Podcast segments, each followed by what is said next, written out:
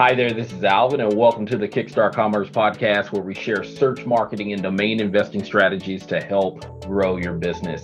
In today's episode, our guest is none other than the Braden Pollock, an angel investor, founder of Legal Brand Marketing, and a longtime domain investor and contributor to the domain industry.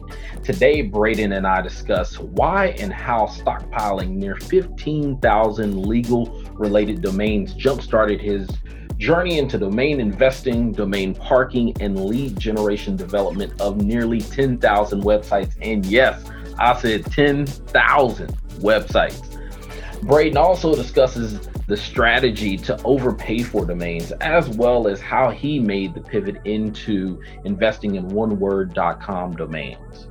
Braden also shares a few of his sales, as well as his 2019 numbers, as well as the first half of his 2020 numbers. We also talk a bit about the future of installment payments, equity and leasing plans for domains, including a few of Braden's own lease examples. And last but not least, Braden gives a bit of insight and prediction as for what's next for the domain industry post-COVID. So with that, Braden, man, welcome. Thank you for making time to join us today. After all these years. After all these years, Braden's giving me a hard time just because you deserve it. One, I deserve it. Two, he says I don't love him anymore. And what else? I know you have something else. I thought we broke up. I don't know what happened. You asked me years ago if I would do the podcast. I'm like, yeah, anytime. Just call me. And then everybody else did the podcast. And I'm like, what? Is something I said? Well, wait, hold on. It had been years. It probably does feel like years with COVID in effect, but it's at least been since August of 2019. I guess right. At what? Rick's Asheville meetup, right? And we are now. This is June 57th, 2113, right? So it's been years. Oh my goodness, it feels like years, but man, like I said, thank you for making time to join us. And so, for those of you that aren't familiar with Braden, so Braden, why don't you take a couple minutes here to explain to users, or rather listeners. Users. Exactly. I don't know what we're using these, these days. Who's your audience again? Domain users. That is too funny. So man, take a moment here to explain or introduce yourself, who you are, and all that good stuff and what you do. Man, I'm still trying to figure it out. Who am I? So I am among other things, I'm a domain investor. I am, I'm an angel investor. So I invest in a bunch of companies. I own a handful of companies online and offline, mostly tech. And I've been investing for many years, domain investing rather, for many years, probably, about 13, 14 years now, I think, and active in the domain investment community. So I go to all the conferences, speak at a lot of the conferences, and I'm public about my sales because I want to have the comps out there. And I would imagine most of the people listening to your podcast have heard of me, probably not by choice because I was probably foisted upon them. So you've been in the industry 13, 14, well, let's just say 15 years, close to it. And so, I mean, how did you even get introduced into the domain industry? I mean, it's a long time considering I'm only 21. Okay, so how did I get introduced? I have a marketing company, Legal Brand Marketing, which is a lead gen company for lawyers. And which is 16 years old. And 16 years ago, you know, there weren't a lot of, the internet was still relatively young back then, particularly for the legal community. And we would sign up clients for leads, but then they would come to us when they realized that they should have a website of their own. And because back then it was like, so what do I need a website for? And then they would just come to us because I was their computer guy. And quite literally, we had people calling us when they weren't getting their email. And it turns out all they did was bought a smartphone, and it's like they thought it would magically show up when they turned it on. True story. So what happens is we were building websites for these guys and gals, and I would just acquire a domain name. I just hand registered a domain name because back then I could, and give it to them because it was $7, and we're charging them $4,000 for a website, and we'd throw in the $7 name because I didn't care. And I would register maybe 3, and they would choose, or their, the canceled orders, or, however we ended up with extras. It just evolved over time. And then after a couple of years of that, I had a couple of hundred of these extra legal domains that nobody was using, but, I had registered them for $7, and I just had them, and, I'd let them expire a year later. But I had inquired about a domain name for a client, and it turns out it was owned by somebody. And I don't remember how that person contacted me or how I contacted them, but I didn't know that there was such a thing as an aftermarket.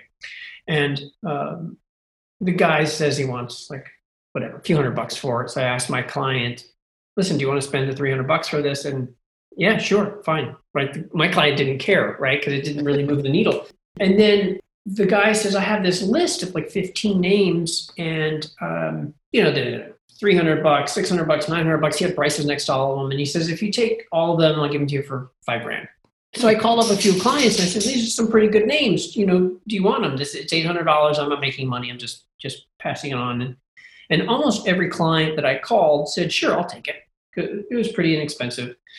And I actually had put together I think even more than $5,000 based on his individual pricing. So I went back and ended up buying the portfolio, and then I had another half a dozen names. And so a friend of mine named David Rosenbaum, who is still kind of in the industry quietly, I asked him, he was the at the time, the national sales manager for .tv. And I said, you know about these domain names, anything I can do with these? I have a couple of hundred, and can I monetize them somehow? And he said, sure, park them. And I said, what the hell is parking?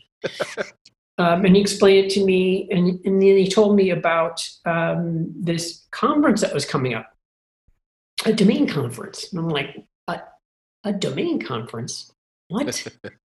and I went to this conference, and I was smitten. I knew the moment I got there, this is it. I was just fascinated. I was enthralled with people buying and selling domain names on the aftermarket. And then there was an auction, and these names are going for tens of thousands of dollars. There was a couple of, I remember there was I think it was AO.com. I think Div bought it for $140,000.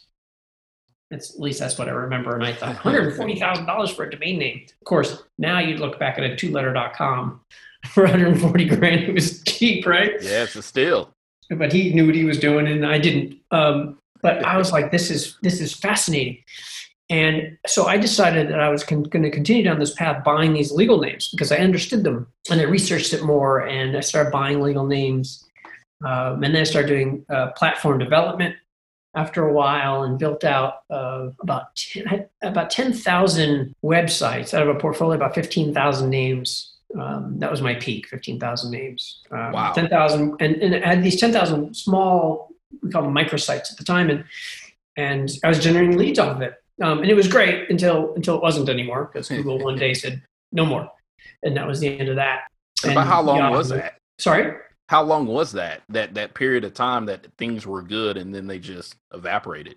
I don't know, a couple of years, I think. Yeah, I think it was a couple of years, but it was great because back then there was still a fair amount of type-in traffic. It's dropped off since, but there was type-in traffic, and people would fill out these lead forms.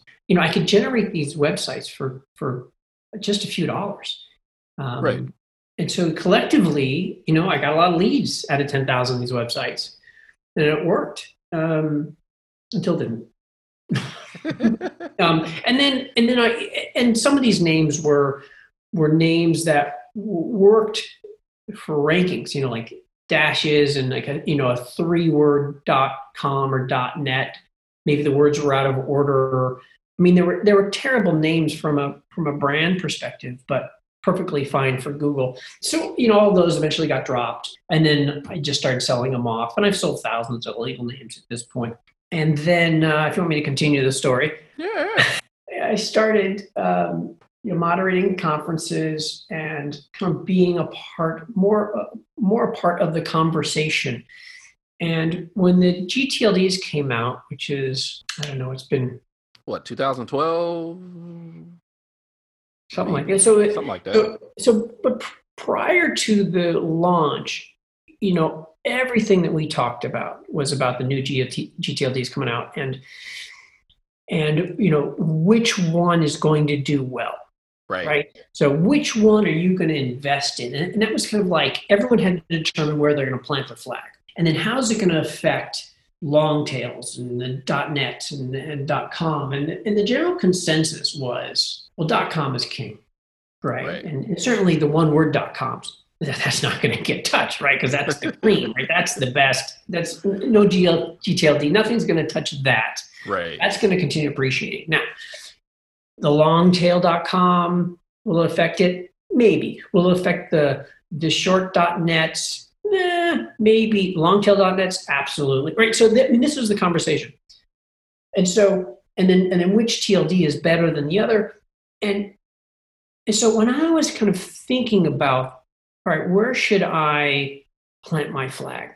I determined that based on all this information that I was hearing and all the discussions that I was having with people, if .com is king and the one-word .com is definitely the cream, if that's the one that's not going to get affected, why don't I just focus on that as opposed to everything else? And up to that point, I was the legal guy. I bought legal names, and I would see good deals go by. Because I started to get a better sense of what was a good wholesale price. Now I was seeing a name sell on the wholesale market, and I think, oh, that's a good price. Oh, but I'm the legal guy. I don't get into that. I do legal names. And when you say legal names, Braden, now are you speaking in terms of like geoattorney.com, geolawyer.com, or kind of what kind of examples are you?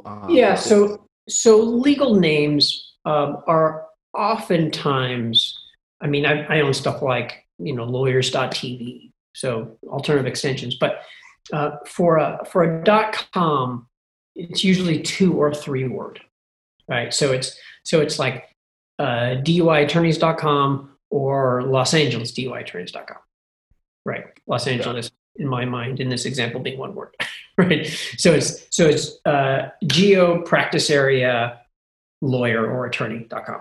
Right? That's generally what my portfolio looked like.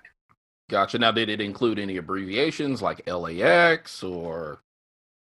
There would be abbreviations for a practice area, like bankruptcy might be abbreviated to BK, and then of course, like geos are abbreviated as well. Right, so a state, 2-letter state name, practice like DUI versus drunk driving or PI versus personal injury, stuff like that. So then you just kind of considered yourself the legal guy, but you were passing up other options. Yeah, because I'm still looking at all the auctions, right? And I'm attending and I'm having the conversations and I'm seeing what's selling. And I'm a part of the community at this point, so I'm seeing everything that's going by. I just didn't focus on anything but legal. And when did that change? Well, it changed just prior to the launch of the new G's. When I was trying to determine where I wanted to plant my flag, the new G's were so speculative, and the thing that was the least speculative were the one-word.coms. And so I thought, well, it's certainly more money, right, to invest in those, but I had decided it's time to pivot. And I should pivot to the thing that has the least amount of risk. And the one-word.com is really the least risk. Most expensive, but least risk. And we talk about legal liquid names, right? A 2 or 3 letter or maybe even 4-letter numbers. They're liquid, but as a commodity, right? Whereas a one word is not a commodity because there's a buyer out there. There's a company that wants to brand on that name. So it's not liquid quite the same in that it's a commodity, but it is liquid in that we know it has a value, right? So if I decided that I wanted to sell, I don't know, catalog.com, while I want $500,000 for that name, I know that I could sell it 10 minutes from now, wholesale for $150,000. Right. Right. There are buyers out there like me that are like, yeah, I'll take that because I know I just need to hold on to it for a few years and I'll triple or quadruple my money. Right. So they're liquid. I mean, now I'm in a place where they're liquid because I know who all the other buyers are, right? That buy the oneword.coms, buy the higher value premium names. And there are brokers that make their living just turning these premium names without waiting for the end user, right? They're kind of like B2B. They just buy it wholesale, sell it wholesale, right? And they make 10, 20 points on it and move on. But that's not bad. If they buy a name for $50,000 and then sell it for $60,000 right. The next day, it's not a huge margin except for the fact that it's $10,000 that they made in a day. Correct. Not bad. And there's a few guys that make a shit ton of money doing that. But I buy them and I wait. I don't wholesale my names. I wait for the end users. So then in terms of, at one point you had, 15,000 names. So I mean, how many names do you have roughly today? About 2,500. 2,500. Do you ever see yourself getting beyond that or? No, I mean, I'd actually like to go the other direction. Why is that? Yeah, look, I'd like a leaner portfolio. Now, I say that, but at the same time, I will pick up a name on auction that I think is a $3,500 name, and if I can pick it up for $300, I will, right? And then I just put it out there with a buy it now, and those sell too. And it's because I'm essentially already doing the work, right? I'm already out there looking at the names, and I'm looking for bigger names. I'm looking for a solid, oneword.net maybe that I can pick up for a few thousand and sell for $35,000, or the premium that, the premium oneword.coms really aren't on auction that much. Typically it's the brokers that send me those names, but it happens, right? Right. I'm watching the drops, and I'm watching the auctions, and I'm still buying from those regularly because there's still plenty of those names that I can pick up in 10X, even on a smaller scale, but they require less work because they're just buying now. So then, I mean, what do you make of today's auction prices? Obviously, I look and I think back some 5 years ago, some of the names you probably get for $50, $75, $100. Now they're going upwards $600 to maybe even $900, maybe even higher than that. What's to be made of that? Yeah, so I don't know if this will continue. I mean, time will tell, but I think what's happened is we have seen... I think I was just talking to Josh Reason about this. We've seen a lot of new investors in the market, and it could be a combination of people at home looking for a side hustle.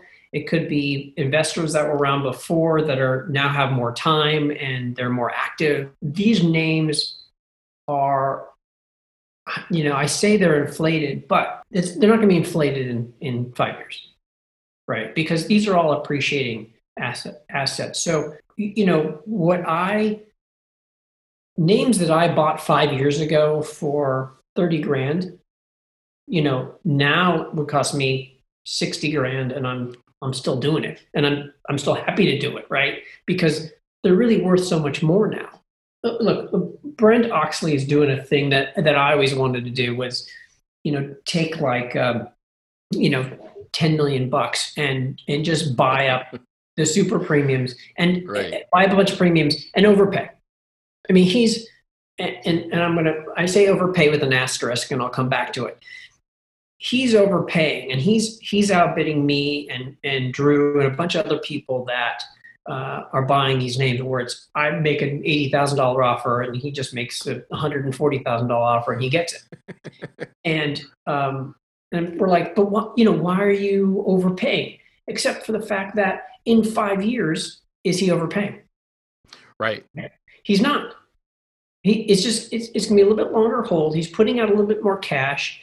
He doesn't have as many names as the rest of us do. He's got a relatively tight portfolio. 100, 200 names, if that.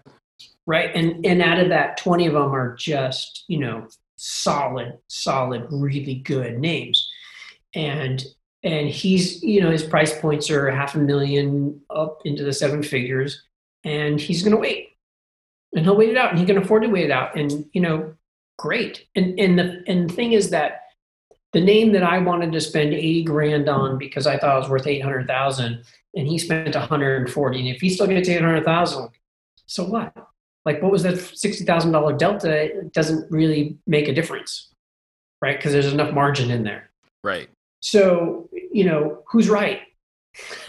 I don't know. Just like the brokers that put 20 points on a name and turn it the next day, is that better or worse? Because I'm going to sell it for 10 times what I paid, but it's going to take me 5 years to do it. Right. So, you know, like making 20% in a day or 1,000% in 5 years. I can't say what's right or wrong. I mean, they're just different strategies, but they're both profitable. So then in terms of now, I would assume that because you were involved in other businesses, that kind of gave you a springboard into the industry, you know. And so for the common domain investor, I would imagine most domain investors aren't going to come into the industry with $10,000+ or whatever to be able to, you know, invest. But in terms of today's climate, obviously we're looking at 40 million people, some odd counting, that are unemployed, and that number changing weekly. Likely folks are looking for side hustles. What would you suggest in today's climate in terms of getting into the industry or trying to get into that next level, let's say from sub 1,000 into that $10,000, $20,000, $50,000 range? What do you suggest is the path for getting there? So getting in the industry, there's plenty of opportunity. I mean, there are people, you know, 10 years ago that said all the good names are gone. Right. You know, 5 years ago, they were saying it again. And, you know, there's the names are still out there. Right. And it's not like we're not talking about new terms arise. Right. That, mm-hmm. You know, over the last few years, crypto and token and coin and all those became popular. You know, it's not about new terms so much as just appreciating assets across the board and more companies going online, more people building websites. So the opportunity is still there. When I buy a name, I want to get 10x, but why? Why does it have to be 10x? Why can't it be 5x, right? I mean, it's crazy that I turn down offers that are 4 or 5 times what I paid for a name a year ago. Like, anywhere else on the planet, in any other investment, that would be a huge win, right? To sell something for 4 or 5 times what you paid a year ago. But in the remaining world, it's like, no way. What? I'm only going to double my money in a few months? Forget it. And why is that? Because we're selfish and greedy. Because we've come to learn that we can do it, right? That we're not going to leave money on the table. Right. But that's not for everybody. People have different strategies, but there's plenty of people that would be happy to triple their money, right? Or double their money. Like I invest a lot of money into names. And so I'm holding, you know, millions of dollars worth of names. And so I need to have that spread because I have so much money out. Right? And I also don't have a lot of sales relative to some people, right? Some people are turning names all the time. I don't turn names all the time because, you know, I'm asking big numbers. Right. So how many domains in a given year do you think, or do you sell?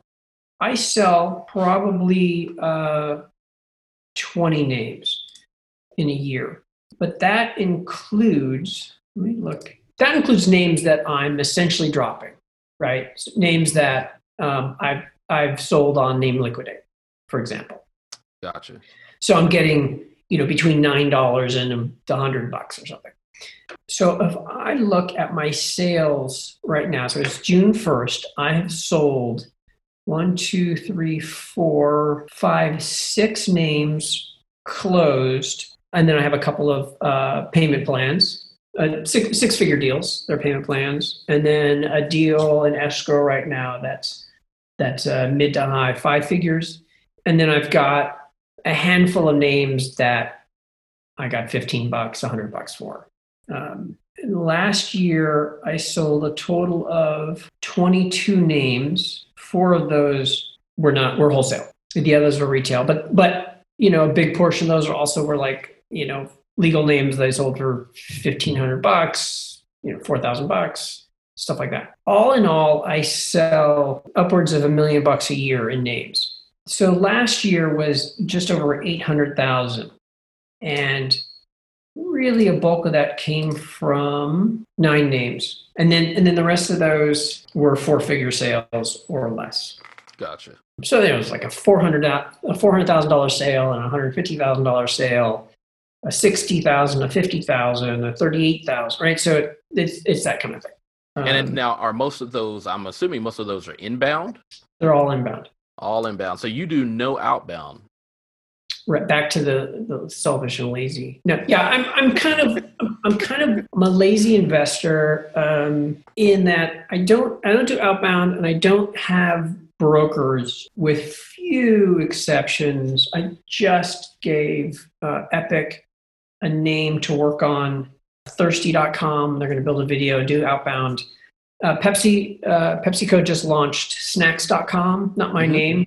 And I think with all the delivery, grocery delivery, the D2C that's happening right now, I can see thirsty.com as a good soda or alcohol delivery kind of service. So we're gonna do some outbound there, but that's pretty rare. Otherwise, I don't have brokers working on my names. Now, brokers certainly call me about names that I have, because most of the brokers have my list. They'll just say, "Hey, listen, I've got a fintech company with a budget up to $500,000. What do you have?" You know, that sort of thing. I mean, that's happened. I think today, I got 2 inquiries like that. So that happens on a relatively regular basis. So there's acquisitions, right? So the brokers have an acquisition request and they'll call me, but I don't do outbound to companies. And again, I'm not saying this is the right way. It's just what I'm doing, because you've got plenty of brokers out there making a good living outbounding and getting really good sales. And I reserve the right to change my mind at any time, but I haven't done it at this point, because I just feel like these names are appreciating. And if I wait a couple of years and wait for that inbound, maybe I'll sell it for much more money. But you know, maybe not. Maybe I was better off selling it today. Here's an example. Years ago, the Reberry brothers reached out to me. You know, they own huge domains and DropCatch. Right. And so I own dropped.com, and they wanted that name. They offered me $35,000. And I said no, because I wanted 50. That was the number in my head. They ended up moving on, because that was what they wanted to spend. And they launched dropcatch.com instead of dropped.com. And this was years ago. And here I am, still sitting on dropped.com. Now, maybe I should have, and it wasn't enough multiple, you know, for me. It wasn't a home run. Right. It was a base hit, would have been, and so I passed. But I'm still sitting on that name. And right? How many years has that been? It's been, how long has DropCatch been around? I mean, it's been years. And so, you know, in retrospect, should I have taken that offer? And what could I have done with that $35,000, right?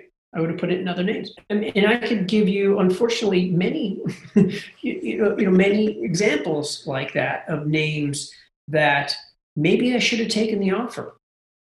But by the same token, I've got a name in escrow right now. I remember I got an offer for twice what I paid right after the auction closed. Somebody missed it. And they emailed me the next day or a couple of days later, and they said, "Listen, I want this name. I know what you paid, so I'll double it." And I said, "No, right now, maybe I should have doubled my money in a couple of days." And that was like a low 4-figure name. I don't remember exact number. And that's the name that's in escrow right now for mid to high 5 figures.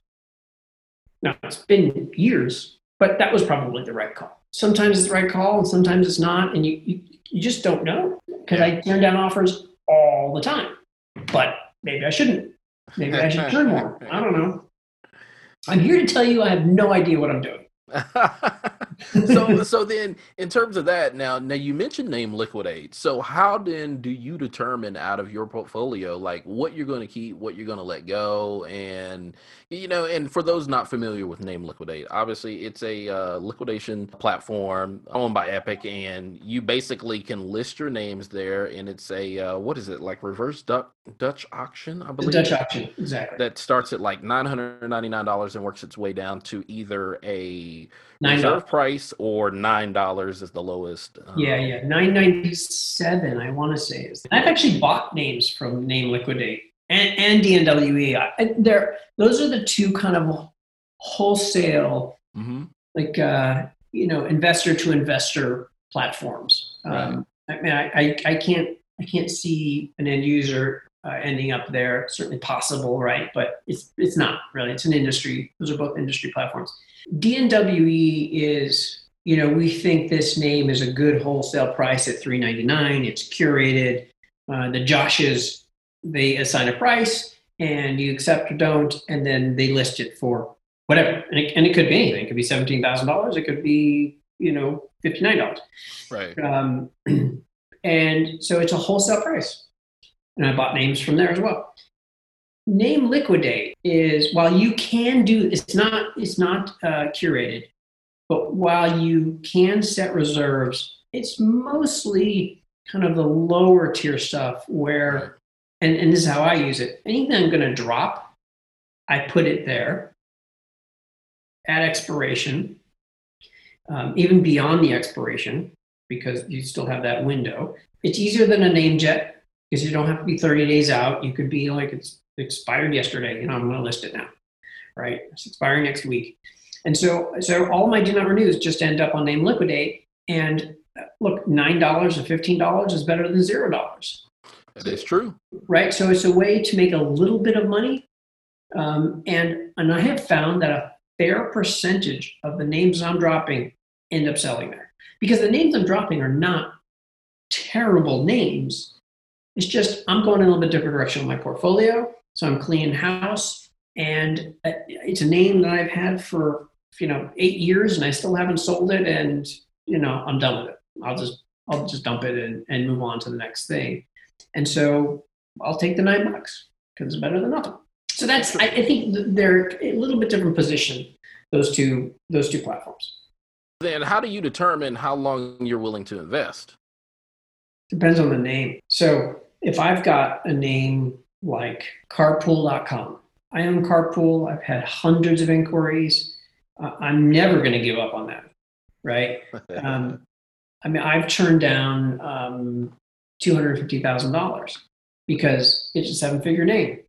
It's a name that will, in time, become more valuable as we get into robotaxis, right? Autonomous vehicles. Individual car ownership is going to be going down because, you can summon a car for $2 and take a ride. Like, why are you going to, right? And you don't have to concern yourself with parking either if you, live in a downtown or urban area. Parking, ownership, insurance, maintaining it. You name it. There's a million reasons why people aren't going to be owning cars anymore. Everything is going to be transitioning to this kind of robo-taxi carpooling model. And look, Waze, Google owns Waze, and Waze has a carpool feature, Waze.com/carpool. Look, carpool.com, Mike Seiger and I joke about, he owned a Carpool with a K. Right. And sold it for $5,000. Right? So carpool in any form is going to be a good name, and I've got the actual premium Carpool spelled correctly. And it's a seven-figure name, and I'm going to just wait for it. So I turn down these offers and wait. Now, those names, I'm never going to give up on them. Will I sell a name that, I don't know, I want $600,000 and there's a $400,000 cash offer? I don't know. Depends on the situation. Maybe there's something else I want to buy. you know, maybe there's, you know, maybe I need the cash. Maybe I've sat on it long. Who knows? Right. I have a portfolio of three-letter.coms, and during the boom times, there was one, it was KQT.com, and I got inquiries every single day for KQT.com. I don't know why the Chinese like that name, but it was all, they're all Chinese inquiries, and I was getting multiple inquiries a day, and I had a price point on it, and I remember it was $40,000, which, I mean, they continue to even be worth more than that. I sold it years ago, and I was just done. I'm like, fine, let me just sell this thing, even though I might be leaving some money on the table. I'm tired of all the inquiries. Somebody hit me at the right time. So look, you know, how long will I wait? It depends. There's, you know, my premium oneword.coms, you know, some I've had for years, and I will have them for many more years. I kind of see myself, you know, at some point selling off my other companies, and I'll just sell domain names because they keep turning money. I mean, I get inquiries and the names sell, and they're not making more, right? They're not making more premium.coms. That's true. You know, one of the names I've talked to a couple of people about the last few days is True. True, about True.net, and I paid over $8,000 for it, and I'm fine with it. And the reason is, what is True.com worth? It's a solid seven-figure name. Now, it just so happens that TrueCar, they own it, and they got it in a fire sale for $350,000 in. Wow. But I mean, it was like 2014. Even in 2014, that was still a good price. But it, literally, they bought it from truebeginnings.com, who was filing for bankruptcy. And literally, it was like 2 weeks. It had 2 weeks to raise $350,000. And Nagar at Cito made the deal happen. But now, first of all, True.com is now totally unavailable. It's owned by a giant company, and no one is ever going to extract it. Even if that company went under and there was a bankruptcy sale, there's all the links and all the everything, that all the other IP that goes with it. And so the domain's just not going to be extracted, right? So it's just never really going to be available. And if it was, that is a $2-3 million name. Easy. So what's a good alternative for that? If you want to name your company True, which doesn't everybody want to name their company? Like, True is such a great word, right? 4-letter, single syllable, such a great positive meaning. If you don't have a $3 million budget, right, you could get that at a fraction, right? The .net, at a fraction of the .co. Right. Fraction of the .com value. I just sold gravity.net for $38,000. You know, gravity.com, again, seven-figure name. They couldn't get it. I don't know who owns it. I don't know the backstory, but they couldn't get it. And but for $38,000, they'll take gravity.net. And especially, and I guess in that though, Braden, you mentioned something, because it's one thing for the matching.com to be unavailable, but it's a whole different thing when you know. For instance, I had another interview with this young lady named Kristen Anderson of catch.co, and they tried to get catch.com, but it was owned by Apple. And I was like, well, Kristen, why did you move forward with catch.co? And she was like, well, Apple's likely never going to develop catch.com. She's like, so why not? There's not going to be any brand illusion, you know, with going with the .co versus that .com, just because it's like Apple's not ever going to get into our line of business. Now, knock on wood, you better hope that's the case. But in most cases, I just kind of find that that's the reality of just going, well, you know what? I'm not going to spend millions for a .com when I could probably do an alternative and still build a rather profitable company. I would add to that. I always say that domains are budget driven. Apple will sell that name, but what's the price tag on it, mm-hmm. right? And that price tag, Kristen can't afford. No offense to Kristen, right? Right. Like, none of us can, because like $10 million is not going to move the needle for Apple. Right. But somebody, if you get a hold of the right person, somebody at Apple might say, "Oh, look, $10 million, fine, we'll sell it. We're not even using it. Let's take it."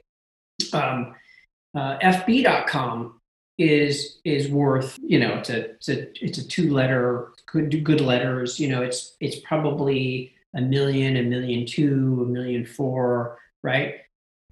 It cost $8.5 million for Facebook to buy it from the Farm Bureau. That was their brand. That's what they were using. That's what they had been using. Like, they had to change all their email addresses, all their branding, everything. But Facebook got to a number that motivated Farm Bureau to rebrand. And they picked up, I think, FB.org instead. They took some of their proceeds from the 8.5 and you know. But so the thing is, it's like everybody has their price. You know, there's businesses out there that have been acquired by big companies just for the domain name. Right. I have tried to do that. Small businesses that have these, you know, that are 20 years old, that have these fantastic names. It's like, okay, well, how much is your company? Because I'm trying to buy this name and you won't sell it to me for, you know, whatever. You know, how much is your company? I'll buy the company. I'll get the domain with it. I'll sell off your company without the domain. Right. So, I mean, that happens. Or you just offer them enough money and they, you know. And they're like, yeah, let's make it happen. Right, they do it. And there's plenty of companies that, and I've sold names to companies that were working with using the .net or some other name, and this is an upgrade, right? Gravity.net was an upgrade from whatever they were using. Packet.com, I sold to Packet.net, who had raised $56 million, and then they can afford it. And for $350,000, they took the .com. Made more sense for them. Then they sold off the whole company for $300 and something million. So, look, you get the best name that you can afford. If you're talking about a big company, then you just go get the .com. Right? If you have the budget for it, you go get you start with the .com. Right. And if you can't get that one word .com, then you pick a different one word .com. Right. And so that's why I've kind of gone to this higher end. I'm going to get the premium.coms and wait. And I'll just wait for the big company. And you know, sometimes it's a startup and sometimes they're willing to put out enough money to make it happen. Now, to your next question about payment plans. I'm happy to do a payment plan. Depending on how long the terms are. So the deal I have in escrow right now is, well, I won't say the name, but I'll tell you the pricing just because it's not done yet. But but it will be public because I don't do NDAs. It's a $65,000 sale. It's $45,000 down and $20,000 over 6 months. Gotcha. And so he said we'd take. Well, he you know, he wanted to pay me. I think he came up to 55 after some discussion. He started at 30. I said 65. He came up to 55. And I said, all right, I'll take your 55, and you just, you know, pay the rest over, like, whatever is fair for both of us. You tell me. And he's like, well, what do you need? And I said, look, I'm easy to work with. You tell me what's gonna work for you. Like, right. If you say 2 years, no. If you know, is it 2 years or we're talking 3 months, right? So I don't want to wait a long time. Right. And he said, so I said, you tell me. He said, all right, how about $45,000 down and give me 6 months to pay the rest? I said, okay. I didn't negotiate with him because, you know, there's not a lot of, let's just close the deal. Right. We're close enough. And since I have zero risk, right? Zero. He's going to give me $45,000 down. You think he's going to walk away? Like, hope not. Right? I mean, the worst case scenario is he doesn't make another payment, right? And I've got his $45,000. Of course, he's going to continue making payments. So worst thing is he makes some payments and then he has to default, and then what? Right? I still own the domain name. Right. So it's pointed to his website. So he's got some emails. Like, I'm in the driver's seat, right? Now, I have foreclosed, but if someone runs out of money or they lose their investors, whatever, I'll work with them to the best of my ability. I don't want to. I've got a couple of names that one guy I'm trying to bring him back, and he's already paid me like $75,000 out of a $250,000 purchase. It's been months. I'm talking to him. I'm trying to get him to, you know, find another investor and keep going. I don't want to foreclose on him. I want to see him. Right. You want to see him be successful. Yeah. I've got another guy who who defaulted twice. And I said, and I was trying to bring him back to the table. And I said, look, just give me something, you know, if you can't make your pay, give me $5,000. Just give me something just so we can continue. And then, you know, we'll push it and you make a payment next quarter. Right. And I'll keep it live. So what am I giving up? Right. And here's a guy that's paid me like $40,000, $45,000, something like that on a $400,000 sale. Look, I understand his position. I don't really want to take his down payment and take the domain back. I'd rather see him, you know, finish. But where's my risk? Right. Now, even if I take equity, and there's startups that are like, look, you know, we don't have the money. Can you contribute the domain name? If I like the startup, if I think they have a good business plan, if I like what they're doing, and I look at it with an investor's eye, then maybe I will donate the name or take some payment and some equity. However, I always add a clawback clause in that the domain stays in my name, and they oftentimes will book it as debt, right? That converts. Right. So sometimes the other investors don't like it because they're like, look, we don't want to have $1 million debt on here.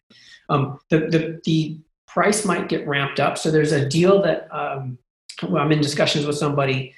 I have a name listed at $250,000. He wants me to take all equity, no cash. And I said, well, I'm not going to do it at $250,000. That's the cash price. He said, no, right. $500,000 in equity. He says, I think that's fair if we double it. I'm like, okay. If I like the company enough, I'll take $500,000 in equity.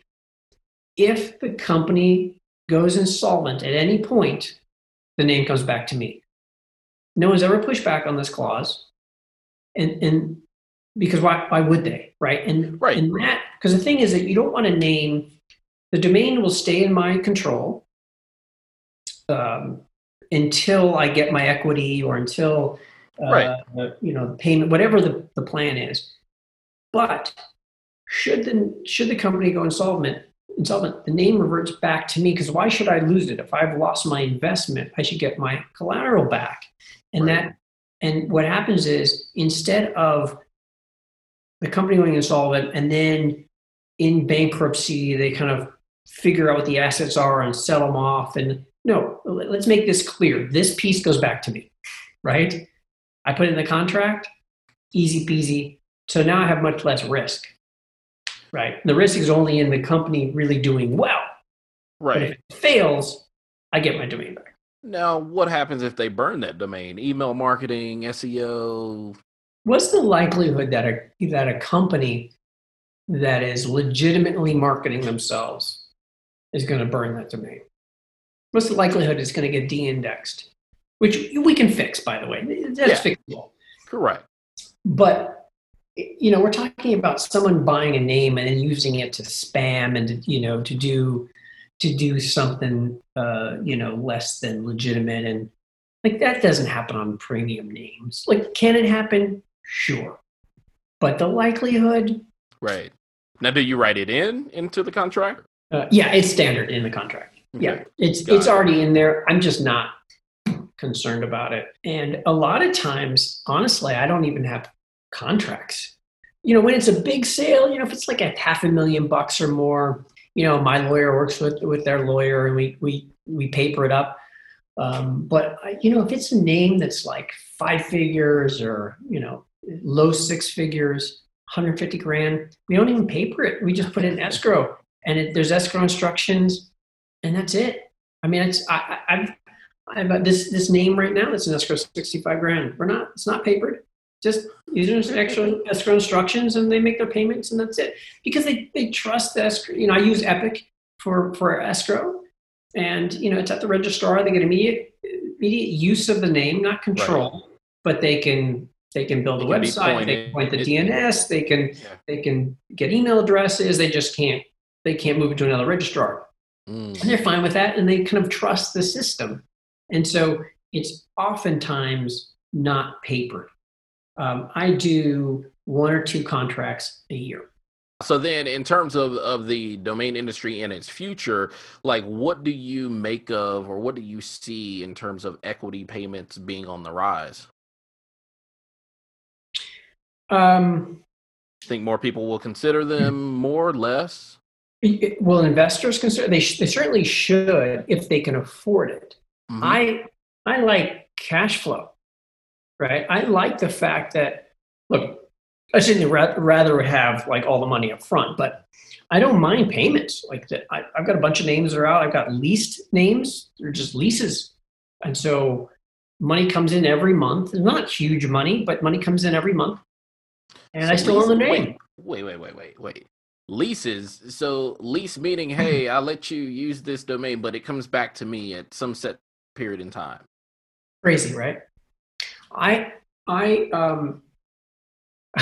Yeah, so I've got a lease right now that's $325 a month. And it was this, at the time, it was the smallest deal I had ever done. And I didn't want to do it. And I look back at my purchase price. My purchase price was $1,600.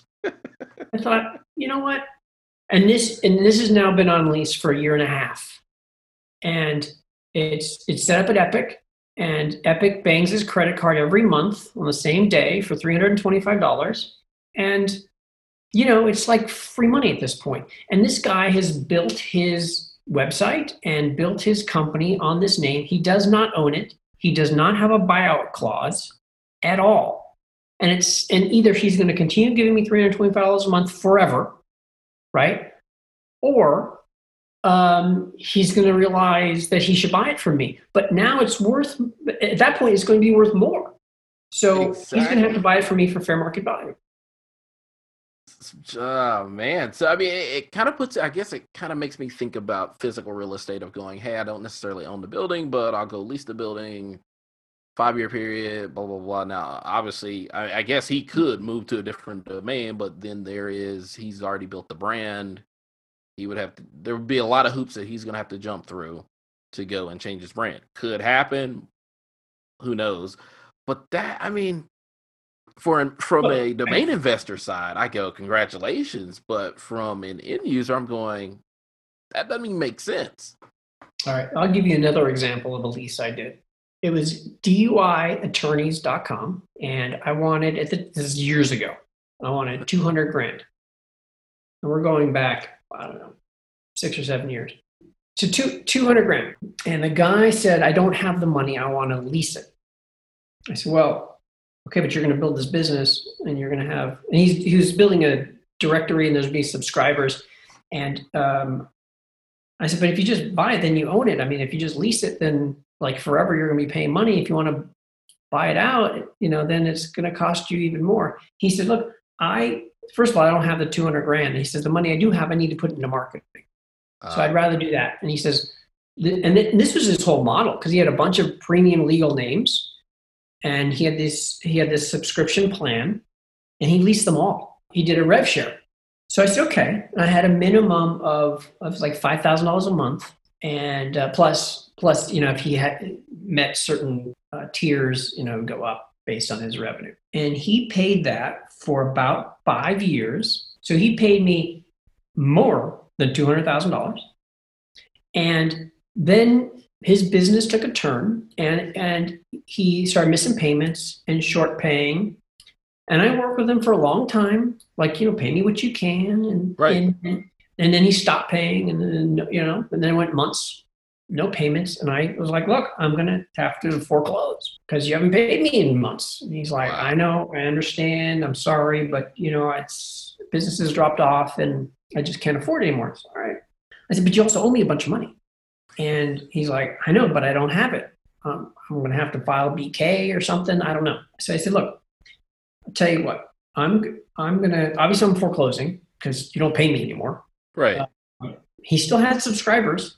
So I said, I'm going to take this name back. And I'm going to forgive all the money you owe me and interest and everything.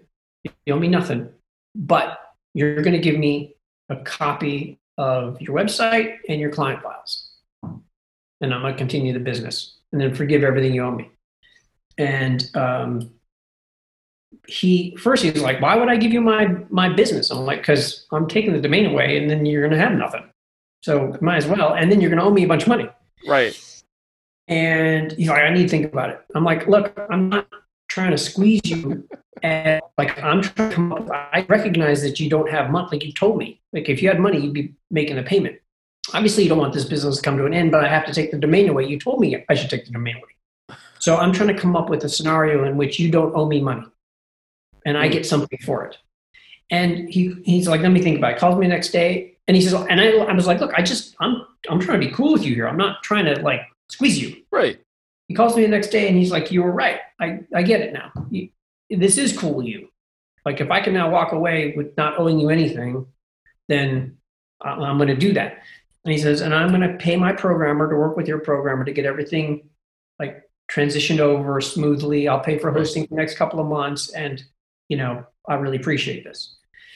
And so we took it over and we're still earning about $2,500 a month from that website. Amazing. And I didn't do any of that work, right? He did all that work, but there's still subscribers. And so I don't know what the math is.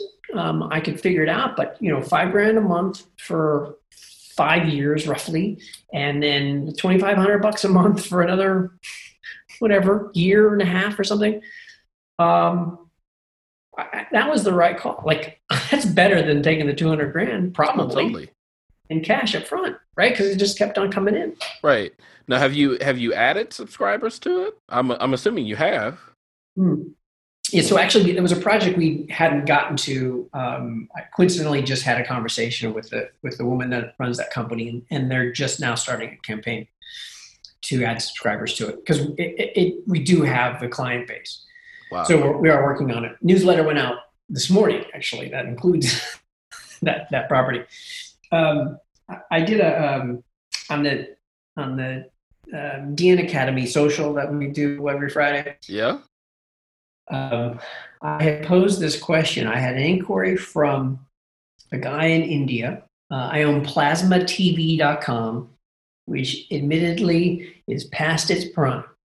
Just a little bit. just a smidge. I paid $5,000 for it many years ago. And then that's the problem with buying kind of technology names if the technology is going out, because I don't do outbound. And so it just sat forever and decreased in value, right? That was not an appreciating asset. And so I think I had it listed for like $3,500, right? Just like, let me get something out of it. Right. So I get this inquiry from a guy who wants to lease it. Guy in India, $10 a month. And so I brought it up to social. I said, whatever you guys think I should do, that's what I'm going to do. Because at this point, like, I kind of want to help the guy in India. And let's just make this fun. And it, you know, what a number is not going to really move the needle that much, but let's talk about it. I'm based on traffic. I'm making 4 cents a month. So anything is going to be more than 4 cents. Right. And I'm sitting on it. I've been sitting on it for years, and something's better than nothing. So, you know, everybody said, don't do $10, but you should do something. So I ended up settling up with a guy. We settled on $35 a month. And it's all set up in escrow, at Epic escrow, and it's automated, right? So they just ding his credit card, I guess, for the $35 a month. So I went from making 4 cents a month to $35 a month minus credit card fees. And I do nothing, right? Wow. So look, I'm not going to... Wait. And you said that's a lease. That isn't outright ownership. It is a lease. He this is the only name that I have where he does have a buyout option at $3,500. And I don't know if he's going to be trying to sell it maybe. And then I don't know what his plan is, right? But I'm getting $35 a month when out for many years, I got $0 a month. So it's better than nothing. Now there's certainly, you can make the argument that there's an opportunity cost, right? Cause now I can't sell it to somebody else. Right. But, you know, it's been all these years and the likelihood of selling at this point is pretty slim. And if somebody reached out to me and like made me an offer, then I would reach out to him and we, you know, put something together. Figure it out. I don't expect that to happen. I also own plasmatelevision.com, For anybody out there. For somebody else. So the thing is that I certainly would not take a $35 a month deal if I had to do anything, right? Because then it wouldn't pencil out if there's time involved. But I sent one email to Epic, and then that was it. I washed my hands of it. So now every month it'll be $35. But it's better than a sharp stick in the eye. But you have enough of those, $35, $325, $5,000, right?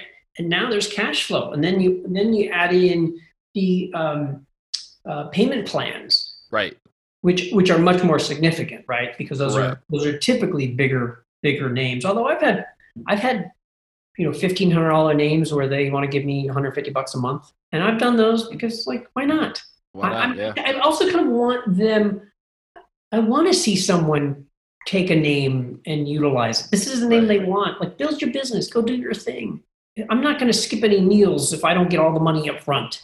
Gotcha. You know what I mean? That's fine. And then you have enough of these deals, enough cash flow, and it works. It, goes right into my Epic account and pays for my renewals, and great. And that's it. Right. That's it. It's easy. Easy peasy. Well, Braden, one last question here, or rather topic that I think is probably timely and a lot of people are going to want to know. Obviously, you've had your hands in conferences in some fashion, whether it's attendee, whether it's moderating. And so a bit of insight. I mean, where does the domain industry go with COVID now? Well, our industry will continue, and it will survive. Not only survive, but it will thrive.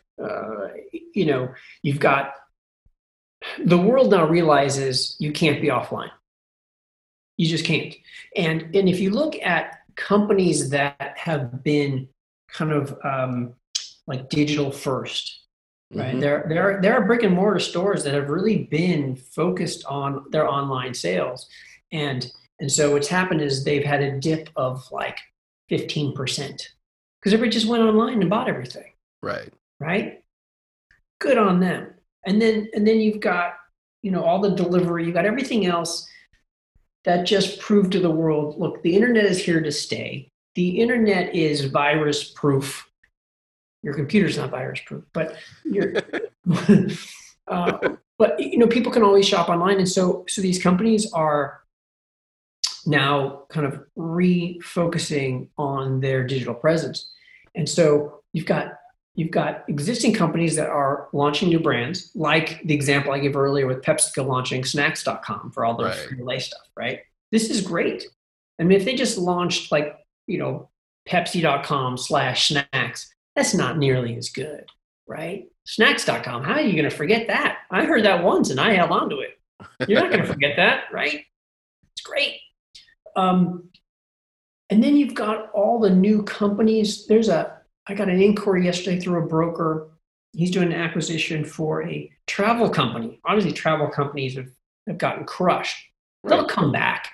But this travel company was kind of an offline travel company. Yikes.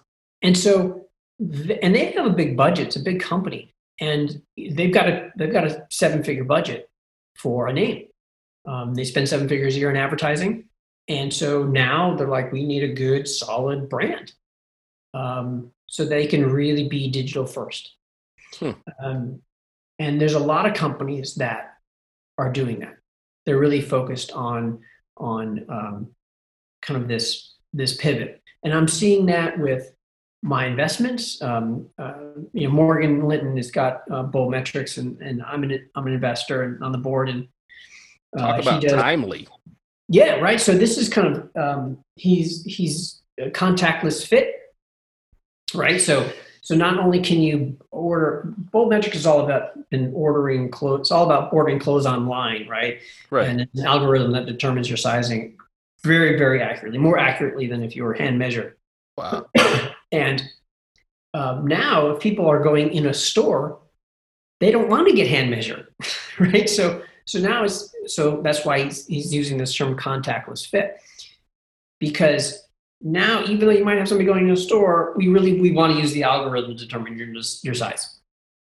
because now there's problems with even the tenant measuring. So he, you know, his company, like, they're gangbusters now because all clothing companies are reaching out to them saying, you need to help us with our online solution because we have this problem with fit and people are ordering two sizes and sending one back because they don't know. Like, we need to figure this out. Wow. And they have this great solution. And I'm seeing that all over the place, right? All over the place. I have an investment in an AI company that determines palate, and it's an algorithm, and so they focus primarily on wine, but they do fragrance and other stuff. But all these wineries are contacting them saying, okay, we now need help. We need to help people order wine. So since they can't really come into the store so much, and we don't have all the wine tastings like we used to have, we need a better online solution to sell wine online, right? And so this company, it's called Tastery, and they help these companies sell wine, right, by determining what people like. Wow. And so you've got all of these solutions that are helping companies online, and all that requires, you know, domain names. Right. Somebody's launching, whether it's an existing company or not, you know, they need domain names. And so domain names are just going up in value because there's now this like stampede to get online, right? Either companies that were online before and really need to like gin up what they're doing, or new companies that are going to be digital first. I mean, there's so many reasons, but our industry is really, really benefiting. We're still selling names. I'm still getting offers. A lot of brokers had, like, the first week in May, you know, they had fantastic Drew Rosner sales, like the best, you know, he's ever had in his career. And a lot of brokers closing deals. I mean, I haven't sold anything significant in the last couple of months. I mean, closed and done and paid, but I've got offers, and I got one in escrow, and it's not yet closed, so I'm not counting my chickens because, you know, shit happens. Yeah. And then I've got some solid negotiations and discussions happening right now. Our industry marches on, man. Totally. even better. Even better. Totally. Well, Braden, man, it's been good to have you here on the show. How can people keep up with you? I mean, is it going to Legal Brand Marketing, Twitter, what? I mean, I tweet a little bit. I'm probably more active on Facebook because, again, I'm going to be 50 next year. You won't find me on Snapchat because, you know. Instagram. Yeah, so I'm actually, I don't post anything on Instagram because I just decided, you know, I'll just post on Facebook and not. I do stock on Instagram though, so if you post something, I will see it. Yeah, because I'm more of an Insta stalker than an Insta poster. That's two of us then, because I don't post on Instagram. I have an account, but it's just I'm like, all right, whatever. See, you're old too. Yeah, that's getting there, man. Getting there. Yeah, but you can connect with me on Twitter at Braden Pollock or Facebook, same. Well, there you have it. Man, I definitely appreciate it. My pleasure, anytime. And thank you, listeners, for tuning in to Kickstart Commerce, where we share search marketing and domain name strategies to help grow your business. Please subscribe to this podcast via iTunes, Google Play, Stitcher, Spotify, or Podbean. Last but not least, please visit kickstartcommerce.com to subscribe to the newsletter sharing tips and tricks about the disciplines of digital strategy. Thanks, and that's all for now.